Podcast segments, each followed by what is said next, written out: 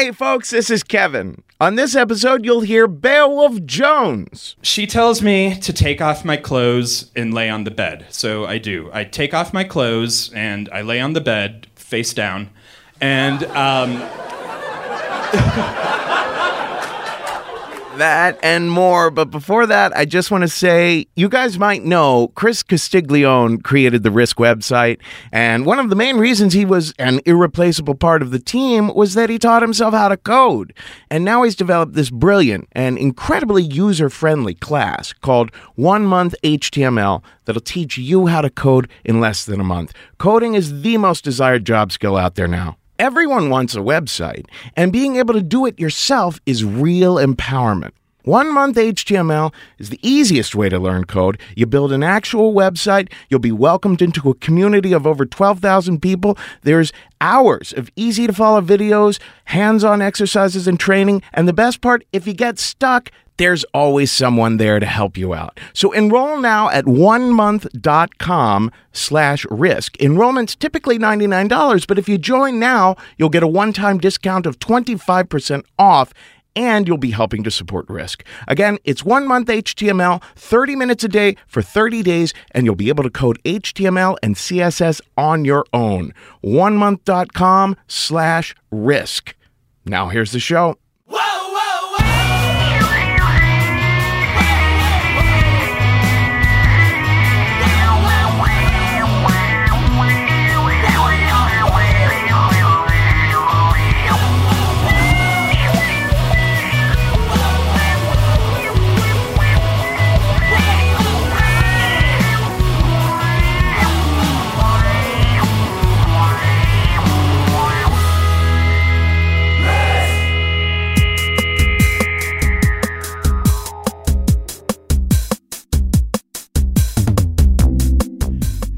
Kids. This is Risk, the show where people tell true stories they never thought they'd dare to share.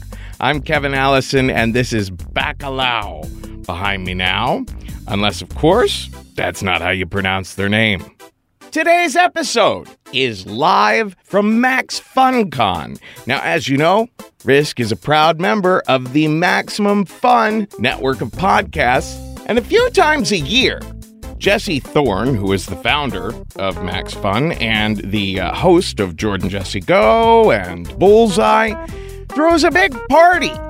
Uh, this one, Max FunCon, that happens out west, happens at Lake Arrowhead. And it's for anyone who loves Max Fun shows, as well as lots of comedians and writers come.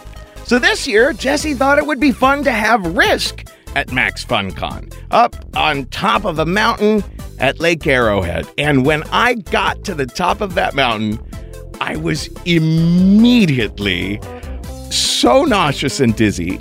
You know, I suffer from positional vertigo on occasion, and I didn't realize that high altitudes like that would make it kick in the way it did. I, arrived, was immediately bedridden, and could not host the show. But fortunately, Beowulf Jones was there, who hosts the show out in Los Angeles at the Nerd Melt Theater normally, so he took over the reins for me. For this episode, we're going to play three of the stories that were performed that night, but I'll tell you, Jonathan Ames, the author and the guy who produces the show Bored to Death on uh, HBO, he told a beauty of a story, but is uh, not so sure he wants us to run it. So if you ever run into Jonathan Ames, tell him, oh, please, please, please, one day, let the Risk podcast run that story you told. In any case, the three we do have to present to you today are just wonderful. So let's get to it. This is Risk live at Max FunCon.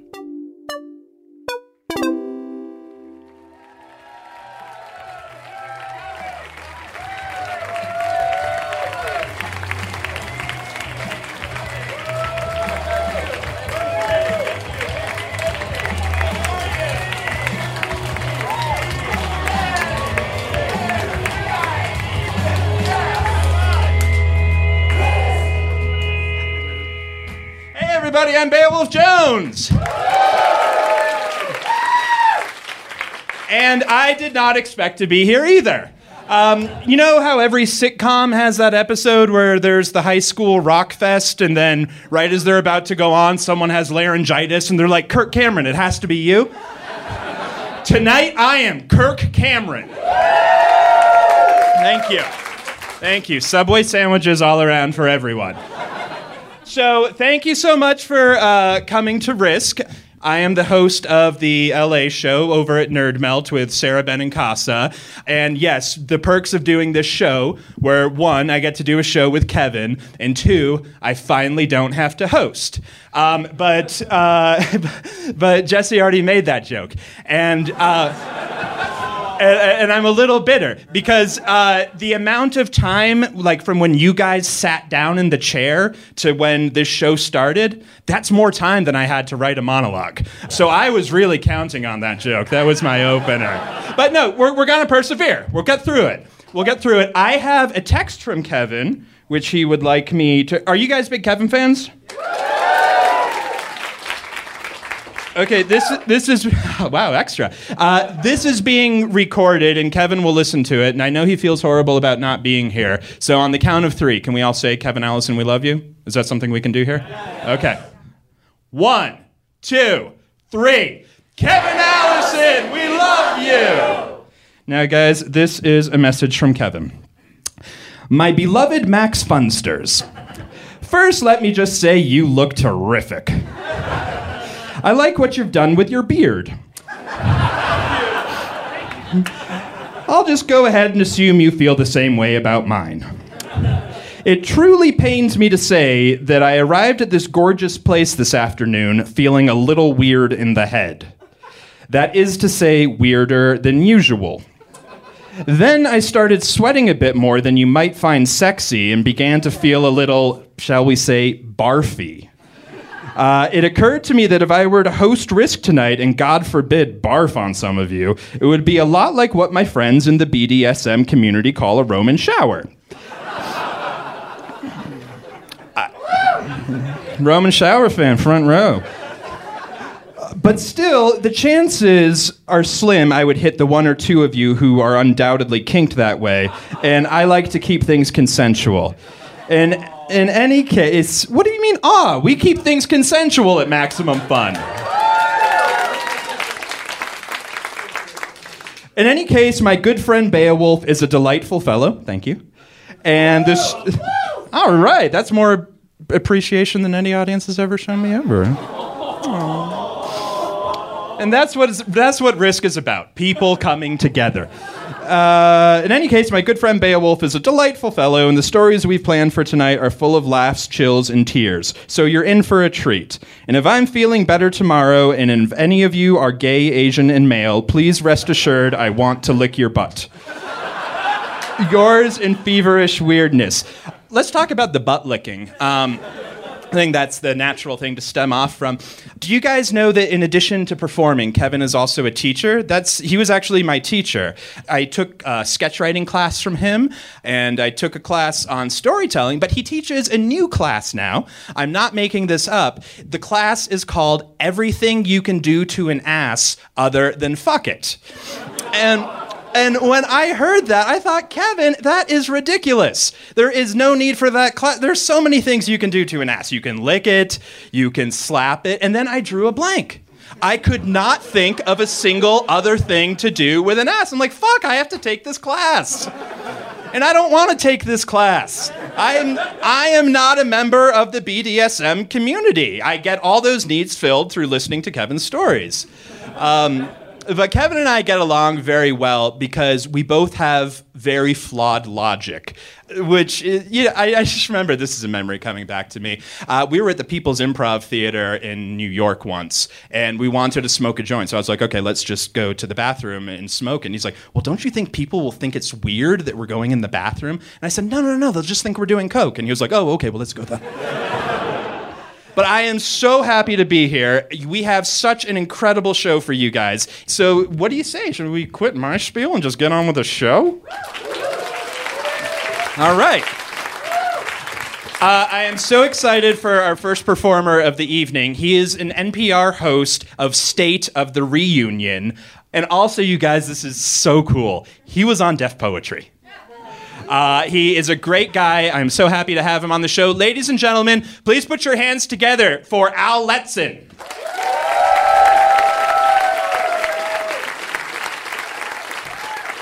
Hey, hey, hey. I escaped from Florida too.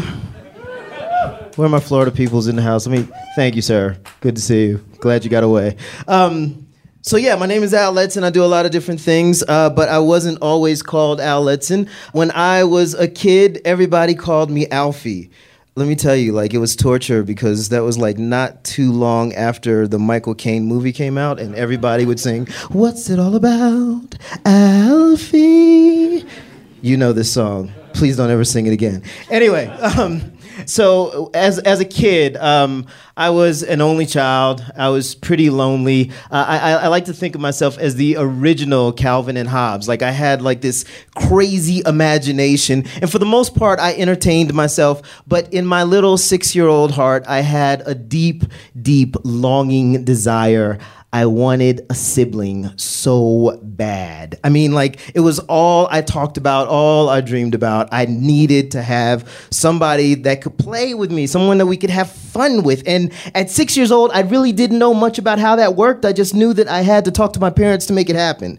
And I'm really comfortable with saying, like, I was one of the cutest kids ever. But I was also one of the most irritating little fucks ever. and I could talk so much and so long. So I just talk, talk, talk, talk, talk, then begged my mom and dad, please, please, please, please, please, please, please, until one day they decided that they were going to give in and they said, hey, we're going to adopt. And at six years old, this sounds really fucking cool. Cause suddenly, like, I get a kid that I can instantly go out and play with. Like, I don't have to do the diapers and the baby stuff. Like, I can get a kid my age. We could just have fun. This would be great. Excellent. So, I don't know how adoptions work these days, but back then, uh, and this is like in the early 80s you like would go to a place you'd meet a couple kids. If you liked one then they'd come home for a day or two then they go back and then they come back for a week or two and then they go back and forth until finally they stayed for like six months. And then after that six month period then you know both parties would decide if you wanted to stay together. So uh, we went to this place and i met a couple kids and they were uh, younger than me or about my age. And i don't know like we just didn't hit it off. They were kind of boring. They were really square and, and and I was really square. So if I I was super nerd. So if I was really square, then they were doubly square. And then we went like so. At the time, I was living in Plainfield, New Jersey, uh, which is you know at the time was kind of suburby. Um, but then we went down to I don't want to say an orphanage, but an adoption center in Newark, New Jersey. And back then, Newark was the ghetto. It was hardcore. Like you didn't go to Brick City at all unless you absolutely had to. But we went down there and we met this kid, and his name was Lawan. And from the minute I met him, like I loved this kid. He was so cool. I mean, he knew how to talk to women, the little girls that were walking around. Um, he had cool sneakers on. They were beat up and ugly, but they were cool. I mean, he, he was just cool. And when my parents walked away, he was cursing with me. I was like, this is great. Like I never cursed in my life. He taught me how to say motherfucker. That was amazing. So I loved this kid, and he would come to the house, and and we hung out, and then we did the whole uh, you know six month thing when he was there, and, and and and that was good. We did we did a lot of traveling. We ended up going to see family all over to introduce him to family and see how that was going. And when he got there, you know, I had just gotten this brand new bike, this BMX bike that I loved, but I still have my old bike. So now that I got my brother, you know, I let him use my new bike and I would just take my old one. So it was cool and everything was going well we decided that we were going to go through with the adoption. Great. So we do the adoption. Everything's fine. I've already taken him around the neighborhood, but now that he is my brother, I want to reintroduce him to everybody because I am so proud. And when I introduce him to all the kids, the kids, they, they, they love him. They think he's cool. Again, he's like teaching us how to smoke cigarettes that were on the ground. It was disgusting, but we thought it was cool so nasty. I can I totally have this image of like picking up this cigarette with lipstick on it and smoking it like So, you know, my brother was the epitome of cool. but down the road, just a little bit outside of our neighborhood was the cul-de-sac. And like, I didn't even really know what a cul-de-sac was. I just knew if someone said the cul-de-sac where they were talking about, and you stayed the hell away from the cul-de-sac. Because at the cul-de-sac was a kid named Gerard. And Gerard was older than us. He was 16 and he was the neighborhood bully. And everybody in this cul-de-sac was his family. So you couldn't go down there and mess with him because he had a, a ready-made army. And he would come through our little neighborhood and just terrorize everybody. And we were all scared to death of Gerard. Nobody ever went down there. But now I've got a cool big brother. And I'm seven, my brother is 10. And side note, really weird that my parents adopted an older kid. Really fucking weird. I'm a parent now, and I'm just like, what the hell were you thinking? I mean, that just does not make any damn sense. But whatever, back to the story. Now, I got an older brother, you know? I mean, Lawan is 10, and we're going down to the cul-de-sac, damn it, because I'm going to show him off. So we get down there, and all of Gerard's cousins were out there, and Gerard was there, and I introduced my brother, and Gerard and my brother just stared at each other like two pit bulls. They just circled and really didn't say anything. And then Gerard started picking on me like he normally does. You know, he would talk about my shoes and talk about my bike. Now, my old bike was light blue, and he just loved to talk about how light blue and corny it was. Anyway, so my brother did not like this kid picking on me, and my brother gets into his face.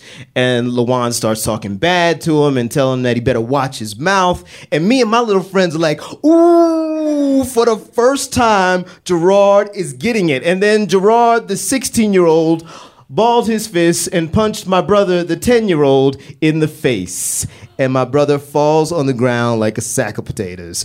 And everybody just can't believe what just happened. And Gerard moves in. Now, his family comes and grabs him to restrain him. And my brother, who is 10 years old, gets up and he is ready to fight. Like, he is not scared. He is not crying. He doesn't care. He is determined. He is going to whip Gerard's ass but not to happen. His family separates us, put us on our bike, and we start to ride away. And my brother looks at Gerard and he says, I'm to come back. I'm to get you.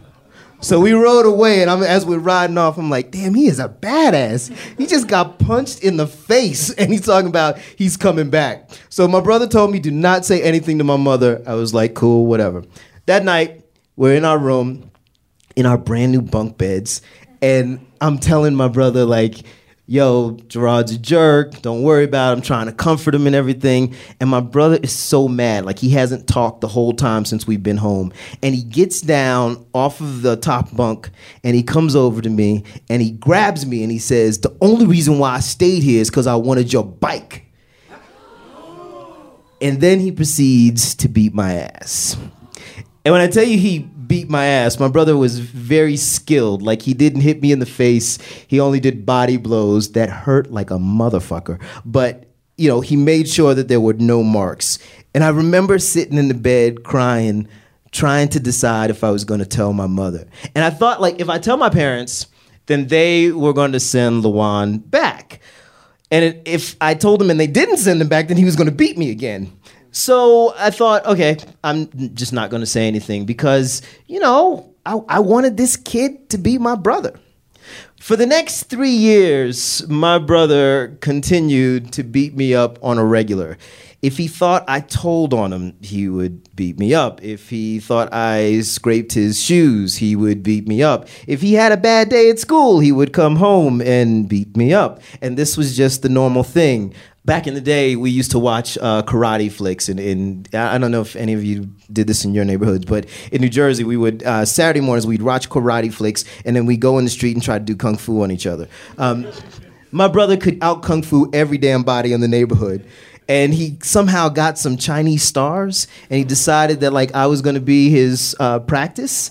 And the thing is, is like when he tells you that I'm going to practice with you, you don't have a choice because he'd throw him at you either way. So either you stand still and hope he doesn't hit you, or you try to run away and you definitely get hit. These these are the kind of things that happen for the next three years, and then my parents come and tell us that they are pregnant and having a baby. What the fuck? You're having a baby? I asked for a kid three years ago, and they're having a baby now. So literally within three years, I go from being an only child to a middle child. Who does that happen to? So here I am, middle child, and my parents decide that we need a bigger house now, so we have to move. So we start packing everything up to go. They found a house, whatever. The last day we're in the neighborhood, my parents tell me, um, You guys go out, ride your bikes, say goodbye to your friends, blah, blah, blah. All right. So we get out the house and we're going to the bike, and my brother grabs me and he says, Look, I want you to ride down to the cul-de-sac and start a fight with Gerard. Hell no, I'm not going down there to fight Gerard. If you don't fight Gerard, I'm gonna fight you.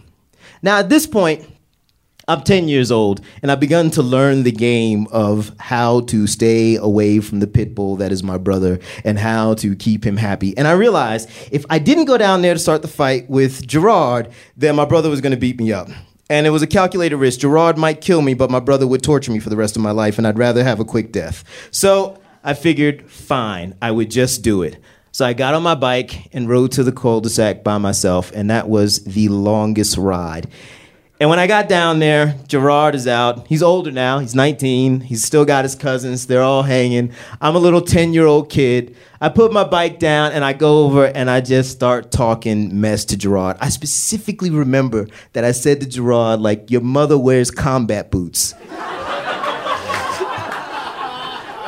I think that was a thing back then, but I don't know why. so, you know, I'm talking all of this smack, and Gerard is just getting more angry, you know? And I could see him begin to move in. Now, what I didn't know at the time is that my brother had left the house and gone the opposite direction and gone from behind the block. And behind the block, there was a park. Now, in that park, it connected, it went right up into the back of the cul de sac. My brother rode into the park, uh, parked his bike, climbed up a hill, waited behind a house, and he could see everything that was going on. He was just hidden. And so as Gerard moved in and got really close to me, my brother ran from behind one of the houses. Gerard's moving in on me. My brother taps his shoulder. And when Gerard turns around, my brother turns to him with a brick in his hand and bashes him in the head. Gerard falls on the ground, blood gushing out. My brother begins to kick him really hard, looks down on him and says, I told you don't mess with the Letson boys. I swear to God, I'm not lying. Everybody is speechless because they are watching this little maniac kick this kid. And finally, when they, the days wears off, people begin to move towards us. My brother grabs me, throws me on the handlebars of my little blue bike, and we ride all the way home. We get home, my parents are pretty much done. We pack stuff up. I put my bike in the back. My brother tells him he left his bike in the park. They drive around, pick up his bike, and we go to our new house. that night, we're in the new house and um, everything is strange. Like the sounds are different. I've just watched my brother like bust some dude's head open. Like literally, I thought Gerard was dead, you know. And it was just this really surreal moment. And I remember sitting in the bed being really quiet because I didn't know what to say. I didn't want to upset my brother. I didn't want him to come down and bash me in the head. But he leaned over and he looked at me and he said, For the rest of your life, nobody is ever going to pick on you again. Now, he probably should have said, For the rest of your life, nobody but me is going to pick on you again. And for the rest of my teenage years, my brother held true. Whenever there was a problem, my pit bull would come out and attack and take care of me. He'd also beat my ass later on, but he always took care of me. And I realized that, yeah, I had adopted a pit bull, but that pit bull was always my brother. Thank you.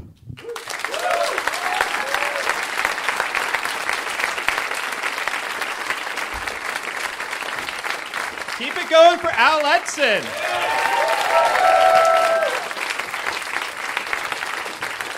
I was adopted too. I uh, I always wished I had a brother. So I don't know if you're in the market for a third one. Okay, we'll we'll we'll we'll sort out the details backstage. You know what impressed me the most about that story is when his brother said, "Leave no marks." That's something that they say like in spy films. And and this kid's 10 and he already knows about that. You adopted like a 10-year-old Ernst Stavros Blofeld.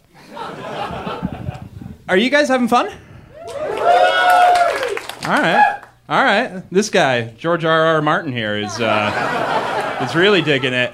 Um, I'm going to tell you what uh, one of my uh, biggest fears is. I'm afraid of having all the tools I need to compete and still not being able to compete. When I was 18 years old, I was fed up with the staggering amount of sex that I was not having. So I came up with a solution. I would lose my virginity to a hooker. Now, I got the contact info from my crystal meth friend, Crystal Meth Alex. He was, uh, he, he was part of that world, like Ariel. And and what he said to me was this is a pager. You dial it leave your phone number and somebody will call you back. So i rushed home and locked myself inside my parents office which was the only room in the house with a caller id box. And i dialed and i waited. And before too long the phone rang and, and nervously i snatched it up you know are like looking around the locked room to make sure i was still alone. I just like grabbed it and i was like hello? And I don't know what voice I was looking to come out of the other end of that phone. Like, if I thought it was going to be some 1940s Biloxi Blues madam spraying perfume all through the parlor, would just like pick it up and be like, hello. But uh, the voice that came out was, hey, how are ya? It was bright. It was chipper. It was the female version of me, which is essentially all I'm looking for in the first place. So I said, hello. And she said, Hey, how are you? And then a third voice came on the line. It was my father. Because you know how people are when they're old and confused, and they think if the phone has rang any time in the last hour, then there's a good chance someone is still waiting for the line to be picked up. So I said, Hello? And she said, Hey, how are you? And then dad goes, Hello? And I said, I got it, dad. And, and he goes, all right. You okay? And I said, yeah, yeah, I'm fine. Uh, you can hang up. And he goes, well, are you going to be home for supper tonight? Because your mom is cooking roast beef and Yorkshire puddings. And I'm like, I am going, figuring out right now if I'm going to be around. You can, you can hang up the phone. And he goes, okay, I'll let you go then. And uh, he hangs up, and the plans are made. I am going to the Baymont Hotel by Cleveland Hopkins Airport to meet the woman who will take my virginity.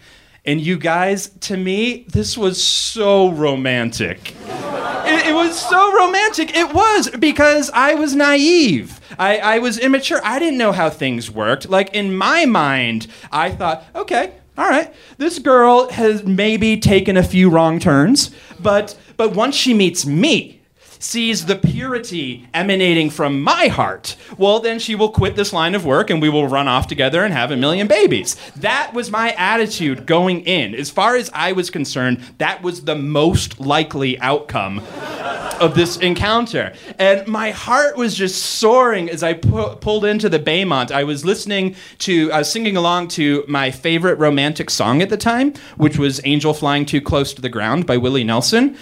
But yeah, but it wasn't the Willie Nelson version I was listening to. It was my high school band covering it with me on lead vocals. So as I'm pulling into the Baymont, I'm singing at the top of my lungs to me, singing back to myself, and I see a police cruiser slowly patrolling the lot. And I'm like, oh, fuck, is, is, is this a bust? Is this a bust? Am I, am I being set up? And, and I park and I gather myself together and I'm scared. But the glory of love gives me the courage to get out of my car and walk into the Baymont. And I don't know if any of you ever have to walk in front of a cop when you're planning on doing something wrong, but whenever it's me, I'm always like, okay, just just walk like normal. Walk like you're not going to do anything wrong. And and I feel like I'm not walking right. I'm like, well, how does an innocent person walk? I think an innocent person walks like this. And I got to the door and I went into the lobby and everyone's eyes were on me. It was like there was a gust of wind from their collective wide eye opening. They just went like And I become super aware of my environment. I go into this William Faulkner sensory overload. Like every sound, every smell, every sight, it's I'm seeing them all at once and individually. And I look over and by the check-in desk, there's a well-dressed man, and he looks at someone that I can't see, and he goes, and then he starts to follow me. And I get in the elevator, and he gets in the elevator. And I push a button to my floor, and he doesn't push a button. As the elevator doors open, I see that there's no twists or turns in this hallway. It's just one long corridor that goes all the way back. And as I pass each door, and he's not going in any of them, I get more and more scared. And finally, I get to the room at the very end of the hall, which is the room I'm going to. And he stops at the one right next to it. And as I'm knocking on my door and he's keying his, we look over at each other, and I don't know who this guy is, but he had to know that there was something shady going on. And when he left me alone in the hallway, I thought again, is, is this is this a bust? Is this this something doesn't smell right? I should, I, you know, I'm just gonna cut my losses and, and get out of here. I'm just gonna go right now. And right as I was about to leave, the door opened and she was there, and I forgot about everything.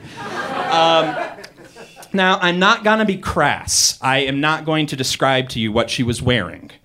But if you were an 18 year old looking to lose your virginity to a hooker, you would not be disappointed.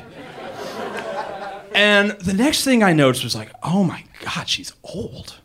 She is old. She is so old. Like, like 23, which was super old to me at the time. Like, if the 2014 version of me was to run into this girl, I'm sure I'd be like, Jesus Christ, you're just a fucking baby. What are you doing with your life? Come on, we'll, we'll sort this out. There's better options for you. You don't need to do this. But at the time, I was like, oh, there is a maturity and sophistication coming out of this woman that I will never be able to match.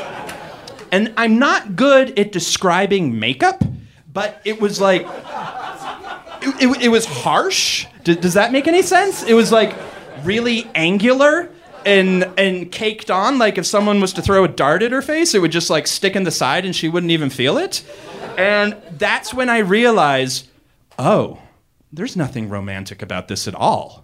She's not going to run away with me and have a million babies. To her, this is just a business transaction. And again, I get scared. And as I walk in the room, I give myself a silent pep talk. I'm like, okay, we're switching gears. We're going to plan B. You do not need to impress this person. You do not need to tell her your life story. You are here for one reason and one reason only, and that is to take care of business. One minute later, I'm in the room going, Well, ultimately, what I would like to do is direct. I, I give her the money. It's six weeks worth of paychecks from Mammoth Video. She tells me to take off my clothes and lay on the bed. So I do. I take off my clothes and I lay on the bed face down. And um,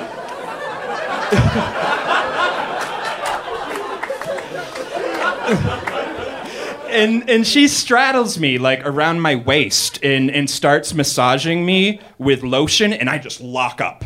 Like except for the occasional like spasm because I had never been touched before. I, I, mean I'd been hit, but I, I had never been sensually touched. And in my head, I'm like, I'm being touched. This is what being touched is like. Is, does this feel good? Is this supposed to feel good? I heard touching feels good. I don't know if I feel good. Why don't I know what I feel? Somebody tell me what I feel. When the massage portion of the evening was over, I silently slid off the bed and grabbed a condom out of my jeans, which I had brought along very considerately, not realizing she would have 35,000 of them up on the desk. And this was my first condom, so I'm like, all right, where am I supposed to tear this? And there was this look in her eyes that just said, game over. And she goes, I can't do this. And I said, what do you mean you can't do this? You have to do this. I paid you to do this. We, we are going to do this. And I don't know if she really believed this or if she was just fishing for an excuse, but she goes, How do I know you're not a cop? And I said, Cop? What is this, 21 Jump Street? I'm 18 years old. I'm stick thin. I don't even look like I'm old enough to drive. I am not a cop and I can sense that this is rapidly spiraling out of my control, and I'm desperate to salvage it. So I ask what I felt to be a reasonable question. I said, Do you have any friends you could recommend? And again, she says, How do I know you're not a cop? So I show her my driver's license, which is a brilliant move on my part because, as everybody knows, police officers do not get driver's licenses. You know, as soon as you get the gun and the badge, the captain is like, I will take that license from you, thank you very much. And so I said, Look, I paid you for the hour. Are you telling me we're through? And she says, and I'll never forget this, not unless you want to conversate. And no, no, I, I didn't. I, I, I didn't want to conversate. But what I did want was value for my money. So I stayed in the room the entire hour, did not say one word to her. We just watched Sally Jessy Raphael. And at this point, what little masculinity that I had was just obliterated. I mean, I had the hotel room, I had the money, I had the hooker, I had the penis, I had all the tools I needed to compete, and I still could not compete. And to this day, whenever I see any of my Ohio friends, they still call me Beowulf can't get a hooker to fuck him Jones. Thank you.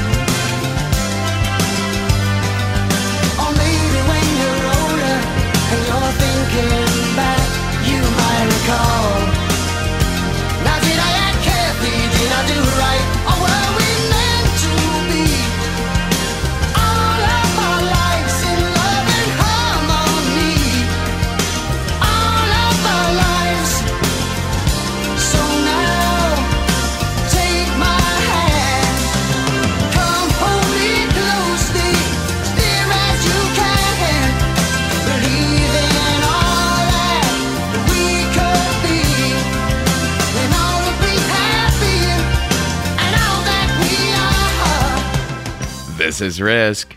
This is Genesis behind me now. Very rare track. It was on the non live side of the album Three Sides Live, a song called You Might Recall. I know Beowulf loves Genesis, and I love this song in particular, so I thought I'd throw it on here. We have one last story for you on today's episode. Now, this was not performed at the live Max FunCon show, but this story was told by one of the most important people in the Max Fun community. Jordan Morris is the deservedly beloved co host of the super popular Max Fun podcast called Jordan Jesse Go. You can find him on Twitter at Jordan underscore Morris. And here he is now at the Risk Live show in Los Angeles with a story we call Geek Love.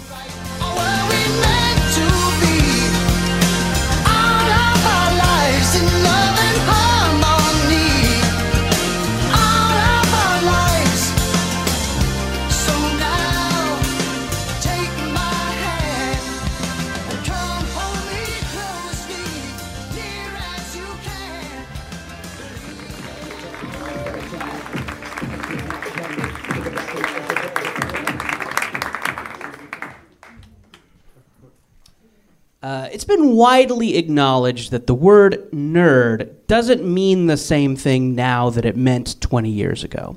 When I was a kid, uh, it was something you got called on the bus before someone sat on you and subsequently farted on you. Uh, this someone was usually a 12 year old in a no fear shirt and puka shell necklace. Uh, nowadays, every guy with frosted tips who wears a Superman shirt to the gym says he's such a huge geek. The common feeling is that nerd stuff is now cool. But even in today's supposedly enlightened pop culture climate, I contend that there's still a strain of prejudice against people with certain proclivities. Uh, when you're a fan of video games, comics, sci fi, whatever, you tend to accumulate a lot of objects. Objects I'll lovingly refer to from here as nerd shit. I have a ton of nerd shit. The most cumbersome items are the arcade perfect joysticks for fighting games like Street Fighter or Mortal Kombat. They can cost upwards of $300, but they perfectly replicate the arcade experience and allow you to play the games as God intended. Uh, when I got my first apartment, I displayed my nerd shit with reckless abandon. I splayed out my stacks of video games and comic books with the sh- same shamelessness that a cat has when it splays its legs to lick its own ass. The only times where this was an issue were when a woman would come over, uh, specifically for sex. Uh, now, before I continue, I will say that I do know there are plenty of women out there who play games and read comics and self identify as geeks. You're all wonderful and beautiful, and please find me on Facebook later. Uh, that being said, uh, I can recall having one woman come over to my first apartment. When she saw my uh, Nintendo GameCube in the living room, she said, What's that? Do you use that to jerk off? Now, in addition to being pretty insulting, this is also very confusing. Uh, did she mean that I used one hand to jack off while playing games, or did she mean that I used the console like some sort of pocket pussy? I mean, I guess I could like slam my dick in the little door that I opened to put the dicks the discs in. That's a fun Freudian slip.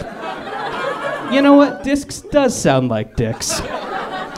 Uh, but yes, pretty painful. Uh, I guess there's guys who like put their balls in vices, so anything's possible.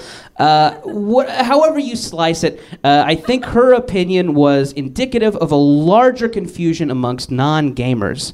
The only way she could fathom a grown man spending hours and hours in a fantasy world uh, was if he was also jacking off there too. Uh, my gay friends talk about a process that goes on when their more conservative family members come to visit. It's a process called de-gaying the house. Now, this is where you take down any Tom of Finland prints you might have up, or you delete any episodes of Smash from the DVR, that kind of thing. Uh, after being embarrassed enough times, I did something similar. I de geeked the apartment. Uh, my video games all went into a tasteful wicker chest from Pier 1, and all of my comics went into a plastic bin and they were shoved under the bed, with their boards and bags, of course. Uh, I haven't stopped playing video games or reading comics or rewatching the same 10 episodes of Futurama over and over again. I guess I would just rather the first thing people see when they come into my apartment to be my adorable vintage furniture.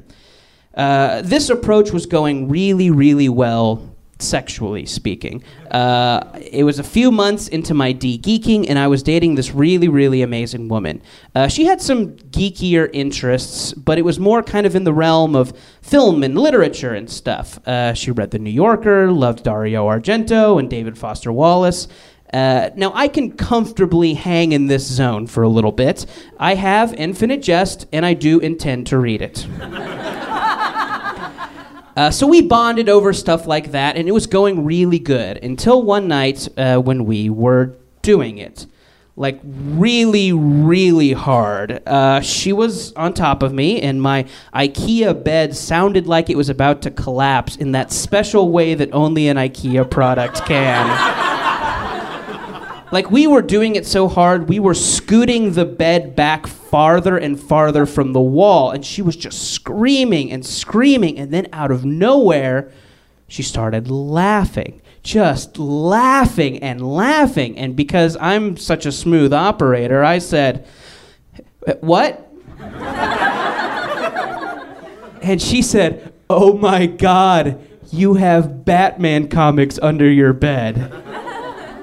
When the bed had scooted back from the wall, it revealed my secret shame.